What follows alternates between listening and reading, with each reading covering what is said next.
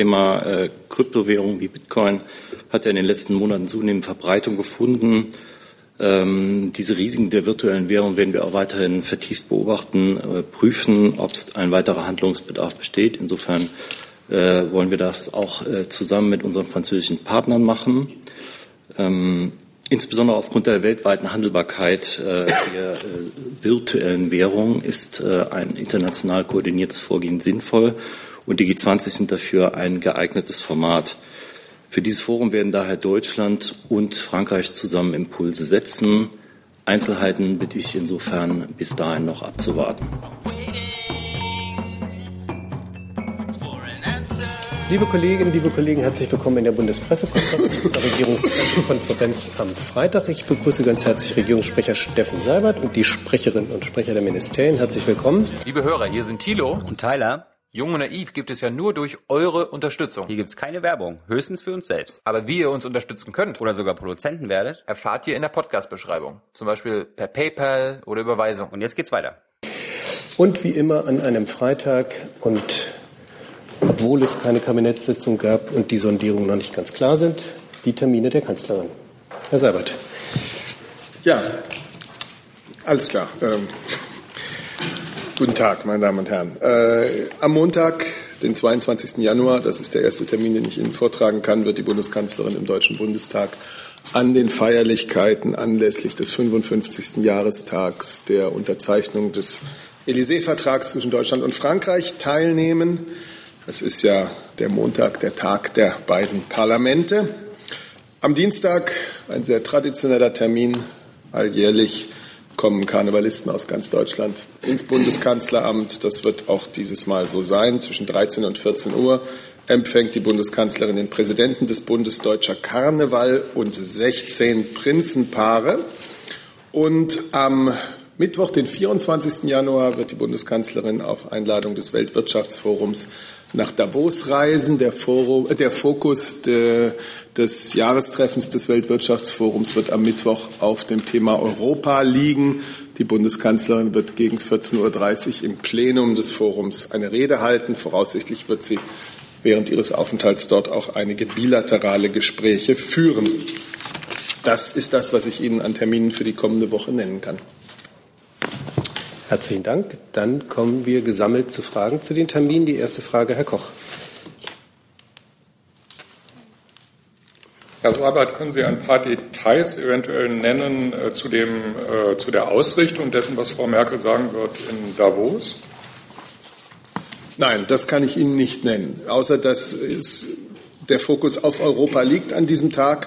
Deutschland ist ein wichtiger, politisch wie wirtschaftlich wichtiger Mitgliedstaat der Europäischen Union, sehr engagiert in der europapolitischen Debatte seit vielen Jahren, in den Debatten über Weiterentwicklung in Europa. Und deswegen wird die Bundeskanzlerin dort an diesem Tag auftreten. Muss ich Sie leider bitten, die Rede abzuwarten. Zusatz?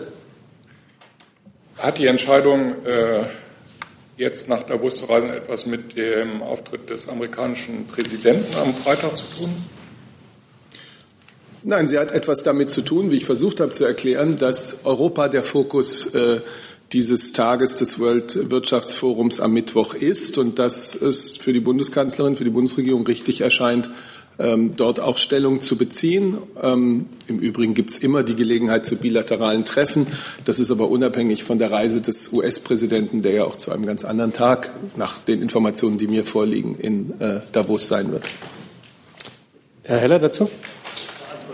Eine Frage, das heißt, es wird keine Gelegenheit geben in Davos für ein bilaterales Gespräch mit Trump, allein schon wegen der unterschiedlichen Tage. So ist es. Herr Jordans, was auch dazu?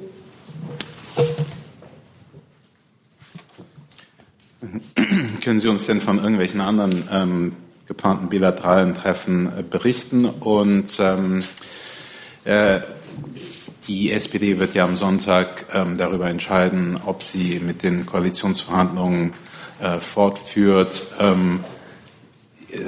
Ist das so ein bisschen ein Fragezeichen auf die Reise der Kanzlerin nach Davos oder geht sie da unabhängig davon, wie der Ausgang dieser Entscheidung am Sonntag ist, in die Schweiz? Erste Frage, nein, ich kann Ihnen noch nicht sagen, wen die Bundeskanzlerin am Rande ihres Auftritts in Davos bilateral noch sehen wird. Das wird sich ergeben in den nächsten Tagen, da werden Termine noch gemacht. Zweite Frage, ich kann natürlich werde hier nicht zu den parteiinternen Abläufen Stellung nehmen. Ich kann Ihnen Termine ganz grundsätzlich hier immer so vortragen, wie sie Stand heute geplant sind. Nachfrage, aber wenn Sie den so vortragen, dann steht er jetzt nicht unter irgendeinem Vorbehalt. Das ist also recht fix. Ich trage Ihnen die Termine grundsätzlich so vor, wie sie geplant sind. Weitere Fragen zu den Terminen der Kanzlerin der nächsten Woche, Herr Jessen? Ja, doch nochmal zur Klärung der Nachfrage. Da die Anwesenheitstermine des US-Präsidenten, der Kanzlerin nicht identisch sind, es ist auch keine Option, dass sozusagen beide Seiten sagen, gut, dann ändern wir die Pläne so, dass ein Treffen möglich wäre. Das wird nicht angedacht oder angestrebt seitens der Bundesregierung. Die Bundeskanzlerin hat vor, am Mittwoch nach Davos zu fahren. Ausschließlich. Ausschließlich, Fragezeichen. Am Mittwoch. Ja. Ausschließlich am Mittwoch. Danke. Ja, nicht am Donnerstag und nicht am Dienstag. Sie könnte ja am Donnerstag zurückkommen. Es würde nichts an der Ausschließlichkeit der Mittwochsanreise ändern. Es ist Hin- und Rückreise am Mittwoch geplant. Danke. Weitere Fragen zu den Terminen? Das ist nicht der Fall. Dann kommen wir zu neuen Themen. Herr Heller. Ich würde gerne wahrscheinlich hauptsächlich das Finanzministerium, vielleicht auch Sie, Herr Seibert, fragen, nachdem Herr Altmaier gestern mit seinem französischen Kollegen auch das Thema Bitcoin angesprochen hat, eine Initiative gemeinsam etwas auf den Weg zu bringen, um Bitcoins zu kontrollieren, das Geschehen an den Bitcoin-Märkten. Zunächst mal, wie hat man sich denn das konkret vorzustellen? Gibt es da schon Vorstellungen, was man erreichen möchte, was es künftig mit der Anonymität von Transaktionen über Bitcoins auf sich haben soll? Und zum Zweiten, ist eigentlich das Thema Bitcoin-Regulierung schon offizielles Thema bei den bevorstehenden G20-Konferenzen, seien es Finanzminister, seien es die Chefs? Auch aus den USA kommen ja schon Äußerungen, wo die Bitcoin-Regulierung in Zusammenhang mit G20-Bemühungen gestellt werden. Also ich müsste da ans Finanzministerium verweisen. Ja, also das Thema Kryptowährung wie Bitcoin hat ja in den letzten Monaten zunehmend Verbreitung gefunden. Diese Risiken der virtuellen Währung werden wir auch weiterhin vertieft beobachten, prüfen, ob ein weiterer Handlungsbedarf besteht. Insofern wollen wir das auch zusammen mit unseren französischen Partnern machen. Insbesondere aufgrund der weltweiten Handelbarkeit der virtuellen Währung ist ein international koordiniertes Vorgehen sinnvoll und die G20 sind dafür ein geeignetes Format. Für dieses Forum werden daher Deutschland und Frankreich zusammen Impulse setzen. Einzelheiten bitte ich insofern bis dahin noch abzuwarten. Ich darf vielleicht doch nochmal nachfragen. Es gab heute eine Veröffentlichung, die sich bezog auf das Finanzministerium, wobei Bezug genommen wurde auf eine anstehende EU-Regelung, wo als Thematik, als Zielsetzung einmal war Bitcoin im Hinblick auf Geldwäsche letztendlich stärker unter Kontrolle zu nehmen und wo es zum Zweiten hieß, man wolle dem Bitcoin mehr oder weniger die Anonymität nehmen bei Wechsel in reale Währungen und das in Bezug auf das Finanzministerium. Ist das der Inhalt, die Zielsetzung des Finanzministeriums, ist das da richtig wiedergegeben? Also wie gesagt, zu dieser deutsch-französischen Initiative würde ich noch ein bisschen um Geduld bitten. Generell kann man zum Thema Bitcoin und dem Regulatorischen sagen, Bitcoin sind kein gesetzliches Zahlungsmittel, sie unterliegen keiner Einlagensicherung. Die BaFin hat Bitcoins aber als Finanzinstrumente nach dem Kreditwesengesetz qualifiziert. Dies hat dann wiederum zur Folge, dass Tauschplattformen für virtuelle Währungen, in Deutschland gibt es da nur eine, der BaFin-Aufsicht unterliegen und auch die Geldwäscherichtlichen Sorgfaltspflichten gelten. In anderen europäischen Ländern ist das bislang wohl nicht der Fall. Auf der europäischen Ebene soll mit der anstehenden Änderung der 4. Geldwäscherichtlinien alle europäischen Tauschplattformen und die sogenannten Wallet-Anbieter für virtuelle Währung verpflichtet werden, die geldwäscherechtlichen Sorgfaltspflichten einzuhalten. Das ist insbesondere auch die von Ihnen angesprochene Identifizierungspflicht beim Umtausch in reale Währungen, was eben Bitcoin dann auch die Anonymität nehmen würde. Und diese eben ganz unabhängig davon, ob sie seiner Finanzaufsicht unterliegen oder nicht. Darf ich noch eine Nachfrage stellen, eine technische? Bitte. Diese Geldwäscherichtlinie, die ist in was für einem Stadium? Also wann wird es da konkrete Regelungen geben, die auch Auswirkungen haben?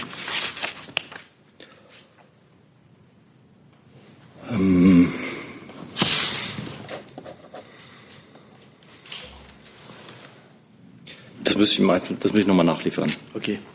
Den exakten Stand, ja. Gibt es weitere Fragen zu diesem Thema? Das ist nicht der Fall, dann Herr Röser mit der nächsten Frage. Frage an das Umweltministerium. Die EU-Kommission hat Umweltministerin Hendricks nach Brüssel eingeladen zum 30. Wird sie an diesem Treffen teilnehmen und welche neuen, bisher noch nicht kommunizierten Maßnahmen wird sie dort vorlegen, um die EU-Kommission davon zu überzeugen, dass eine Klage vor dem EuGH nicht erforderlich ist? Nach derzeitiger Planung wird Bundesministerin Hendricks dorthin fahren und an dem Gespräch teilnehmen. Sie wird dort das Sofortprogramm Saubere Luft vorstellen. Das ist in dieser Form, wie wir es jetzt verhandelt und beschlossen haben, der EU-Kommission noch nicht offiziell vorgestellt worden, auch wenn es öffentlich schon bekannt sein mag.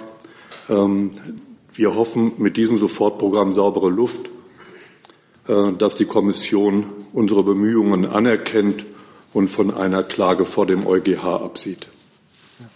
Nachfrage. Die Dieselarbeitsgruppen sind ja zu einem erheblichen Teil noch nicht zum Abschluss gekommen. Rechnen Sie damit, dass das noch vor dem 30. passiert? Ich kann nur für unsere AG sprechen, die ist abgeschlossen, ja. Der Bericht liegt vor und ich verweise dann an die Kollegen vom BMWI und vom Verkehrsministerium. Ja. Und wie sieht es da aus? Fragen Sie uns? Ja. Wir sitzen der Arbeitsgruppe, Expertengruppe 1 vor, die tagt noch.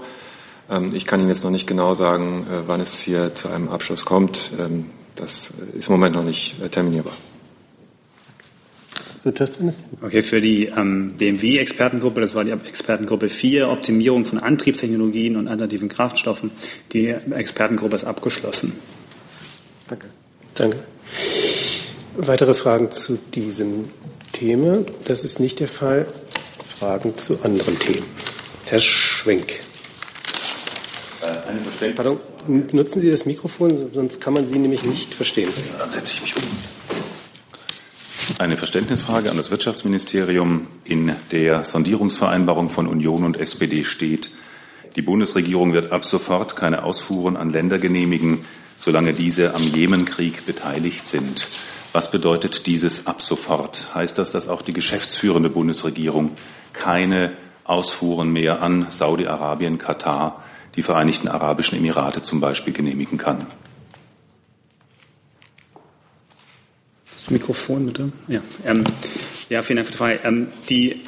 Das Sondierungspapier und die Zwischenstände dazu können wir natürlich nicht kommentieren von Seiten des Bundeswirtschaftsministeriums. Grundsätzlich kann ich nur unsere Haltung zu Rüstungsexporten sagen, der Bundesregierung. Das haben wir an dieser Stelle ja schon öfters mal ausgeführt, dass wir mittlerweile ja das restriktivste Rüstungskontrollsystem haben, das wir je hatten, und es eben nicht wirtschaftspolitische, sondern außen- und sicherheitspolitische Maximen sind, die dieses System leiten. Die Entscheidungen über Genehmigung sind immer Einzelfallentscheidungen, immer der Entscheidung der gesamten Bundesregierung, die auf Grundlage und nach Maßgabe der geltenden Gesetze im Einzelfall getroffen werden. Und ich kann Ihnen jetzt noch sagen, was die ganzen Maßgaben sind. Das ist natürlich das Kriegswaffenkontrollgesetz, das Außenwirtschaftsgesetz, und die Außenwirtschaftsverordnung die politischen Grundsätze der Bundesregierung für den Export von Kriegswaffen und den sonstigen Rüstungsgütern aus dem Jahr 2000 und auch der gemeinsame Standpunkt des Rates der Europäischen Union vom 8. Dezember 2018 und daneben auch der Vertrag über den Waffenhandel. Das sind die Entscheidungskriterien, die die Bundesregierung anlegt. Und wie gesagt, die Sondierungspapiere kann ich von dieser Stelle nicht kommentieren. Nachfrage, was gilt denn jetzt? Kann exportiert werden oder nicht?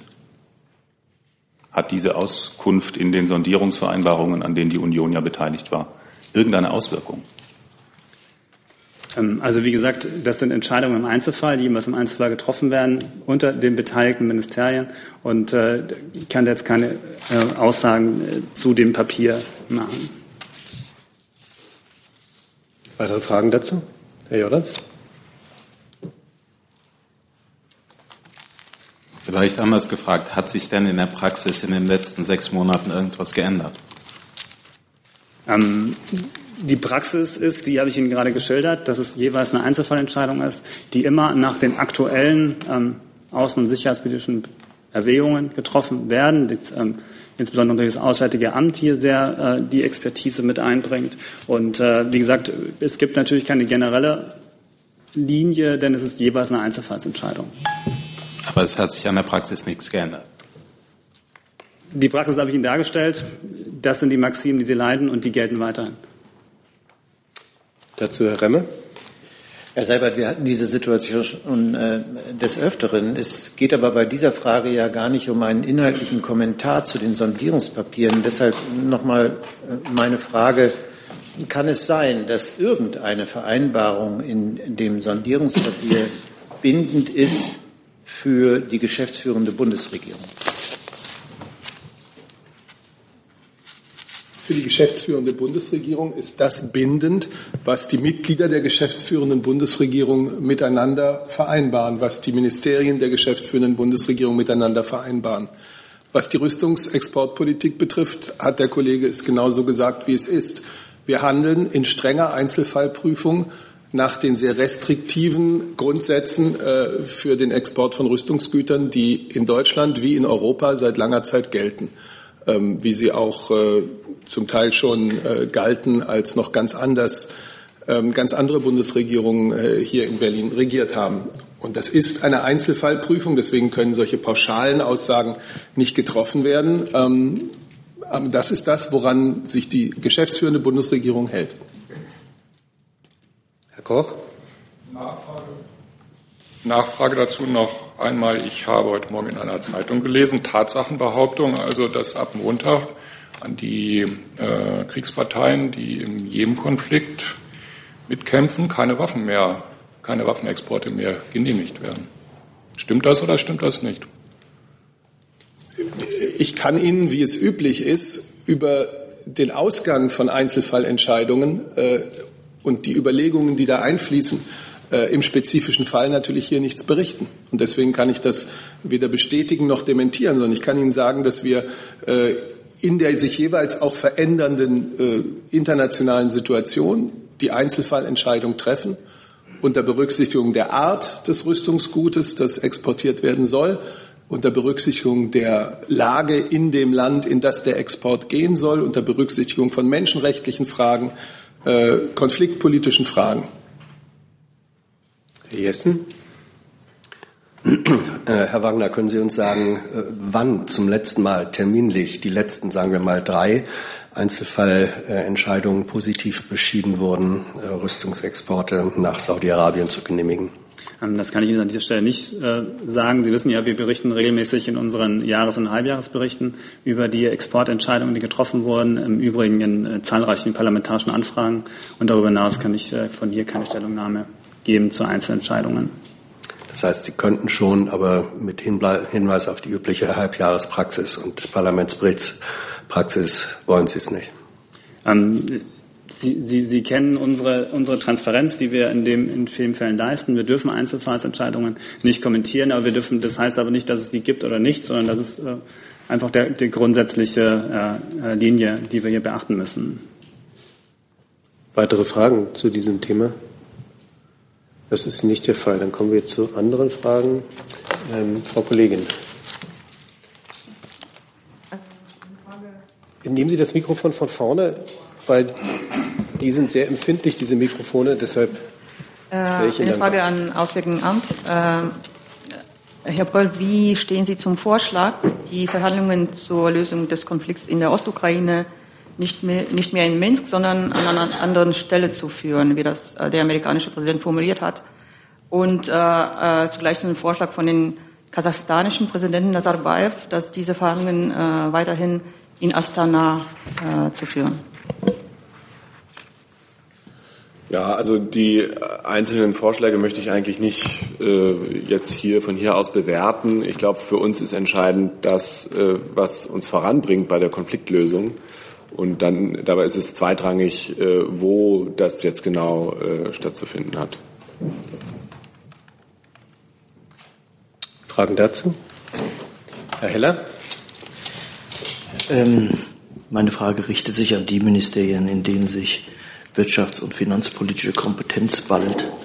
Und zwar würde ich gerne wissen, ob es bei Ihnen eine Einschätzung gibt, was diese US-Steuerreformmaßnahme zur Rabattierung von zurückgeholten Gewinnen für Konzerne, für US-Konzerne, ob diese Maßnahme in irgendeiner Weise Auswirkungen auf die Weltwirtschaft, auf die deutsche Wirtschaft hat, oder ist das eine Sache, deren Wirkung sich relativ strikt auf den US-Markt begrenzen lässt? Ja, für das Bundeswirtschaftsministerium, also wir werten das natürlich aus, die US-Steuerreform. Wird natürlich in allen Details jetzt angeguckt, auch die Auswirkungen, die das hat, auch die potenziellen Auswirkungen, die das haben könnte. Und aber zum jetzigen Zeitpunkt kann ich dazu noch keine Stellungnahme abgeben. Also ich kann da jetzt auch nicht viel ergänzen. Es war ja schon verschiedentlich hier Thema. Es ist generell zu sagen, dass die Bundesregierung sich dafür einsetzt, dass Gewinne am Ort der unternehmerischen Tätigkeit und der wirtschaftlichen Wertschöpfung besteuert werden. Das gilt also auch grundsätzlich für digitalisierte Geschäftsmodelle, die es hier gerade auch geht. Und sowohl die OECD als auch die Europäische Kommission wollen im Frühjahr 2018 Vorschläge zur Besteuerung dieser Geschäftsmodelle vorlegen. Die Bundesregierung nimmt an diesen Arbeiten aktiv teil und achtet darauf, dass international abgestimmte Lösungen erarbeitet werden. Darf ich noch mal konkret nachfragen an das Finanzministerium? Rechnen Sie durch diese US-Entscheidung hinsichtlich der Rückführung von Gewinnen mit irgendwelchen Unruhen, Veränderungen bei Kapitalflüssen, internationalen Kapitalflüssen, kann das Länder in Probleme bringen? Also ich kann Ihnen jetzt im Moment nicht mehr dazu sagen, als dass wir da insbesondere auf die Vorschläge der OECD und der Europäischen Kommission warten. Weitere Fragen dazu? Gibt es andere Themen? Herr Jessen. Eine Frage ans Auswärtige Amt. Die ukrainische Regierung hat das Donbass-Gesetz verabschiedet. Darin werden die Gebiete des Donbass, in denen die Separatisten sozusagen die Herrschaft innehaben, als von Russland besetzt bezeichnet. Das bedeutet auch eine Art Kriegsrecht für dieses Gebiet. Teilt die Bundesregierung diese Rechtsauffassung und was bedeutet es, wenn eine Art Kriegsrecht innerhalb der Ukraine konstituiert wird für Chancen des Deeskalations- und Friedensprozesses? Ja, also ich glaube nicht, dass es uns hier weiterbringt, über Klassifizierungen und Begrifflichkeiten im Einzelnen zu diskutieren. Für uns ist entscheidend der Wille zum Dialog und zur Verhandlung, und zwar auf Grundlage der Minsker Vereinbarung. Und das von Ihnen angesprochene Gesetz bekennt sich ja ausdrücklich zur friedlichen Konfliktlösung und zielt nicht auf Eskalation ab. Zusatz? Ja, dennoch die Nachfrage, sieht auch die Bundesregierung den Donbass als von Russland besetzt an? Ja, also ich wollte eigentlich, ich kann jetzt nur das sagen, was ich gerade schon sagte, dass, glaube ich, diese Begrifflichkeiten uns nicht weiterbringen. Wir haben über die Rolle Russlands in der Region und in diesem Konflikt ja auch schon hier öfter drüber gesprochen. Wir haben immer wieder betont, dass wir die völkerrechtliche Annexion der Krim nicht akzeptieren und dass wir von Russland auch erwarten, seinen Einfluss geltend zu machen, um Fortschritte beim Minsker Prozess zu ermöglichen. Ja, also ich will ganz kurz vielleicht auch etwas hinzufügen. Vielen Dank. Herr Breul hat ja gerade schon gesagt, dieses Gesetz ist ja noch sehr frisch. Wir werden den Text erst einmal prüfen müssen und deswegen werden wir sicherlich auch heute keine abschließende Bewertung vornehmen. Aber der Kontext ist schon so, dass die Ukraine das Opfer einer von Russland unterstützten Aggression ist und sich seit nunmehr 4 Jahren in einem militärischen Konflikt befindet. Und der Kontext ist auch so, dass es natürlich eine andauernde militärische Unterstützung durch Waffen und durch Material durch Russland für die Separatisten gibt und dass es unbestreitbar auch russische Kräfte auf ukrainischem Boden gibt. Das ist ja nicht unzutreffend. Also das Wesentliche ist, wir werden diesen Text prüfen. Nach ukrainischer Auffassung steht er im Einklang mit Minsk. Das werden wir prüfen. Minsk ist der Rahmen, der geschaffen worden ist und an dem die Bundesregierung auch einen Anteil hat, innerhalb dessen eine Friedenslösung gesucht wird. Und dieser Rahmen bleibt unverändert bestehen und zu diesem Rahmen bekennt sich die Ukraine. Weitere Fragen dazu? Dann ein neues Thema in Jordans. Ich würde gerne das Auswärtige Amt und das Innenministerium fragen, zu berichten, wonach es Verhandlungen mit dem Libanon gibt, die Abschiebung von Libanesen und im Libanon registrierte Palästinenser zu vereinfachen und dass es dieses Jahr auch beziehungsweise letztes Jahr einen Anstieg an solchen Abschiebungen gegeben hat im Vergleich zu vorherigen Jahren. Ja, ich kann zumindest beginnen. Es ist richtig, dass wir bereits seit März 2017 entsprechende Gespräche und Verhandlungen mit dem Libanon führen, mit dem Ziel, eben Rückführung auch in den Libanon wieder leichter und in sozusagen guter Zusammenarbeit mit der anderen Seite durchführen zu können. Das ist Teil unserer Gesamtstrategie, was das Thema Rückführung anbetrifft, wo ja immer wieder auch die Kooperation des jeweiligen Herkunftsstaats eine ganz relevante Rolle spielt bei der Frage der Umsetzbarkeit solcher aufenthaltsvollendender Maßnahmen bei vollziehbar ausreisepflichtigen, in Deutschland aufhältigen Menschen. Und so ist das eben auch beim Libanon. Und tatsächlich ist es so, dass wir auf, sagen wir mal, überschaubar hohem Niveau, aber doch eine deutliche Steigerung feststellen, was eben dann auch den Erfolg dieser Verhandlungen anbetrifft. So ist es so, dass im Jahr 2016 9 Rückführungen stattfinden konnten, während für das Jahr 2017 das in 27 Fällen gelungen ist. Daran können Sie ermessen, das ist ja doch sozusagen eine erhebliche Steigerung zum Vorjahr. Wir sind aber auch der Auffassung, dass diese Bemühungen noch nicht das Maß an Kooperation und vor allem das Maß an Erfolg zeitigen, dass man die jetzt einstellen könnte, sondern sind weiter in Gesprächen mit der anderen Seite, um hier auch für das gerade begonnene Jahr dann eine weitere Steigerung erzielen zu können. Nachfrage. Was ist denn das konkrete Ziel, das die Bundesregierung dann verfolgt? In einem möglichen Abkommen mit dem Libanon? Und ist dieser Anstieg von 9 auf 27 nur der verbesserten Kooperation schuldig? Oder hat es da auch irgendwie an der Anzahl der Ausreisepflichtigen eine Änderung gegeben? Ja, also solche Verhandlungen haben ja immer das Ziel, dass tatsächlich die nötigen Mitwirkungsakte eines Herkunftsstaats möglichst unproblematisch, unkompliziert, kooperativ, transparent und auch zügig gewährleistet werden können. Und genau das ist auch Gegenstand unserer Gespräche mit dem Libanon. Da geht es beispielsweise um die Identifizierung von Staatsangehörigen. Da geht es aber auch um ganz operative Dinge wie die Frage Charter- oder Linienflug. Wie viele Personen dürfen in einer Maßnahme zurückgeführt werden? Welche Garantien übernehmen auch die Behörden im Herkunftsstaat, was dann die Übernahme der Verantwortung für die Betreffenden anbetrifft?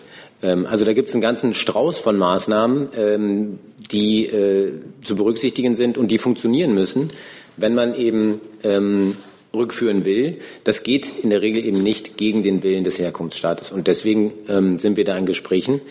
Ob jetzt die Steigerung ausschließlich auf die erzielten Fortschritte zurückzuführen ist, das lässt sich schwer bemessen.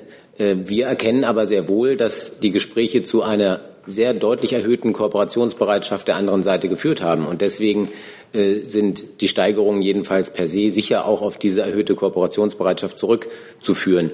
Das jetzt in jedem Einzelfall sozusagen zu ermitteln, ob es möglicherweise auch einen einzelnen Fall darunter gibt, der ohnehin auch sonst erfolgreich stattgefunden hätte, das ist schlichtweg nicht möglich.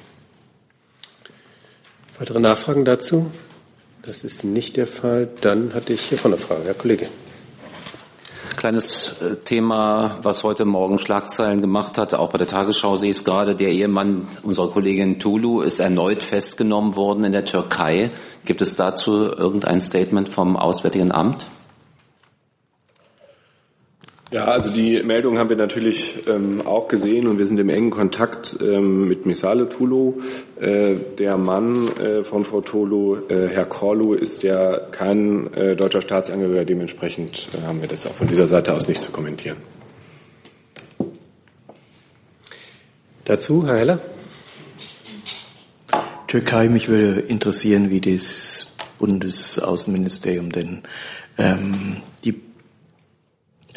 die gegenwärtige Entwicklung in der Türkei im Hinblick auf eine mögliche militärische Intervention im Nachbarland gegen Kurden sieht.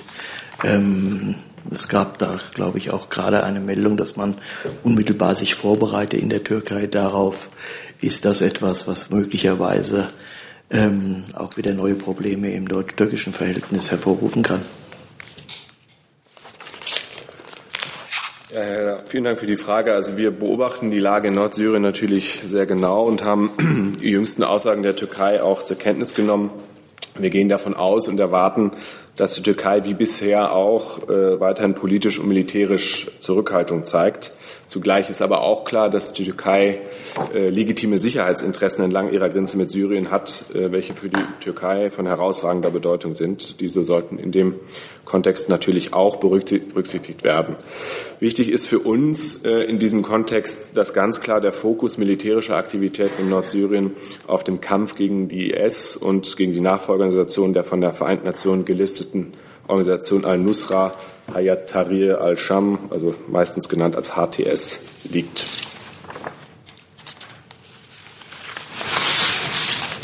Herr Jessen?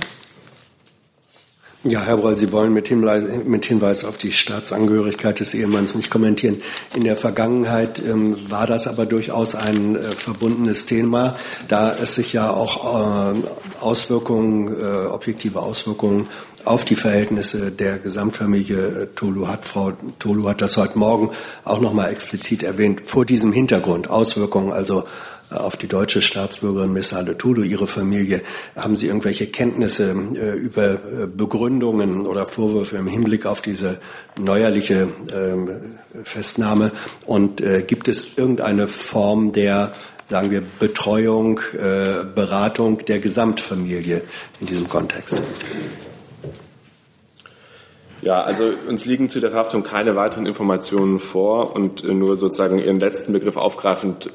Also natürlich ist für uns immer entscheidend die Staatsangehörigkeit des Betroffenen. Also darum können wir da sozusagen jetzt nicht operieren mit der Argumentation, er ist aber mit einer deutschen Staatsangehörigen verheiratet. Sie kennen, glaube ich, die Entscheidung des zuständigen Gerichts im Fall von Frau Tolu. Sie unterliegt bis auf Weiteres einer Ausreisesperre. Da gibt es auch keine Neuigkeiten. Nach unserer Kenntnis ist der nächste Prozesstermin am 26. April. Und über irgendwelche Zusammenhänge der beiden Fälle möchte ich ehrlich gesagt nicht spekulieren. Weitere Fragen dazu? Dann hatte Herr Heller noch ein neues Thema. Nur eine kleine Nachfrage ans Außenministerium. Es gab Meldungen über einen Tod des angeblichen deutschen IS-Terroristen Desodok. Haben Sie irgendwelche eigenen Erkenntnisse? Soweit ich weiß, ist dieser Tod schon öfters mitgeteilt worden. Genau, also diese Meldung haben wir natürlich auch gesehen und das natürlich auch vor der Folie betrachtet, dass es diese Meldung nicht zum ersten Mal gab. Aber selbstverständlich werden wir natürlich uns bemühen, das aufzuklären. Also momentan keine eigenen Erkenntnisse? Nein. Gibt es noch weitere Fragen? Dann hat Herr noch ein weiteres Thema? Anderes. Hey Leute, Jung und Naiv gibt es ja nur durch eure Unterstützung. Ihr könnt uns per PayPal unterstützen oder per Banküberweisung, wie ihr wollt. Ab 20 € werdet ihr Produzenten im Abspann einer jeden Folge und einer jeden Regierungspressekonferenz. Danke vorab. Herr Jessen, bitte. Ja, da im Moment zurückgeblickt wird auf ein Jahr Trump-Administration. Wir haben zu Beginn der Übernahme der Regierungsgeschäfte war das hier häufiges Thema, dass vor allem das Auswärtige Amt zeitweise große Schwierigkeiten hatte, überhaupt Gesprächspartner auf Augenhöhe zu finden. Wie hat sich vor diesem Ausgangspunkt in diesem Jahr, wie haben sich die Verhältnisse vor allem in der Außenpolitik zur operativen Administration unter der Führung des Präsidenten entwickelt? Ja, also ich kann dazu vielleicht nur allgemein sagen, wir sind im regen Austausch mit unseren amerikanischen Partnern, auch im Außenministerium natürlich. Soweit ich weiß, gibt es immer noch ein paar Stellen, die nicht besetzt sind. Auch warten wir ja auch noch auf den US-Botschafter hier in Berlin. Aber im Großen und Ganzen gibt es einen regen und lebendigen Austausch. Es ist also nicht schlimmer gekommen als befürchtet. Dazu müsste ich mich dazu äußern, was ich befürchtet hätte, aber ich glaube, es gilt das, was ich vorhin gesagt habe. Dann hat Herr Seibert noch einen Nachtrag zu den Terminen. Ja, ich wollte Ihnen einen Termin nicht unterschlagen, an den ich gerade erinnert werde von meinen Kollegen. Am Freitag, den 26. Januar, wird der regierende Bürgermeister von Berlin, Herr Müller, in seiner Eigenschaft als Präsident des Bundesrats, das ist er seit November, seinen Antrittsbesuch bei der Bundeskanzlerin machen um 10 Uhr morgens und um 14:30 Uhr wird die Bundeskanzlerin dem Bundesratspräsidenten Müller die diesjährige 2 € Gedenkmünze Berlin übergeben. Gibt es dazu dann noch eine Frage? Das ist nicht der Fall. Dann schließe ich die Pressekonferenz und wünsche ein schönes Wochenende.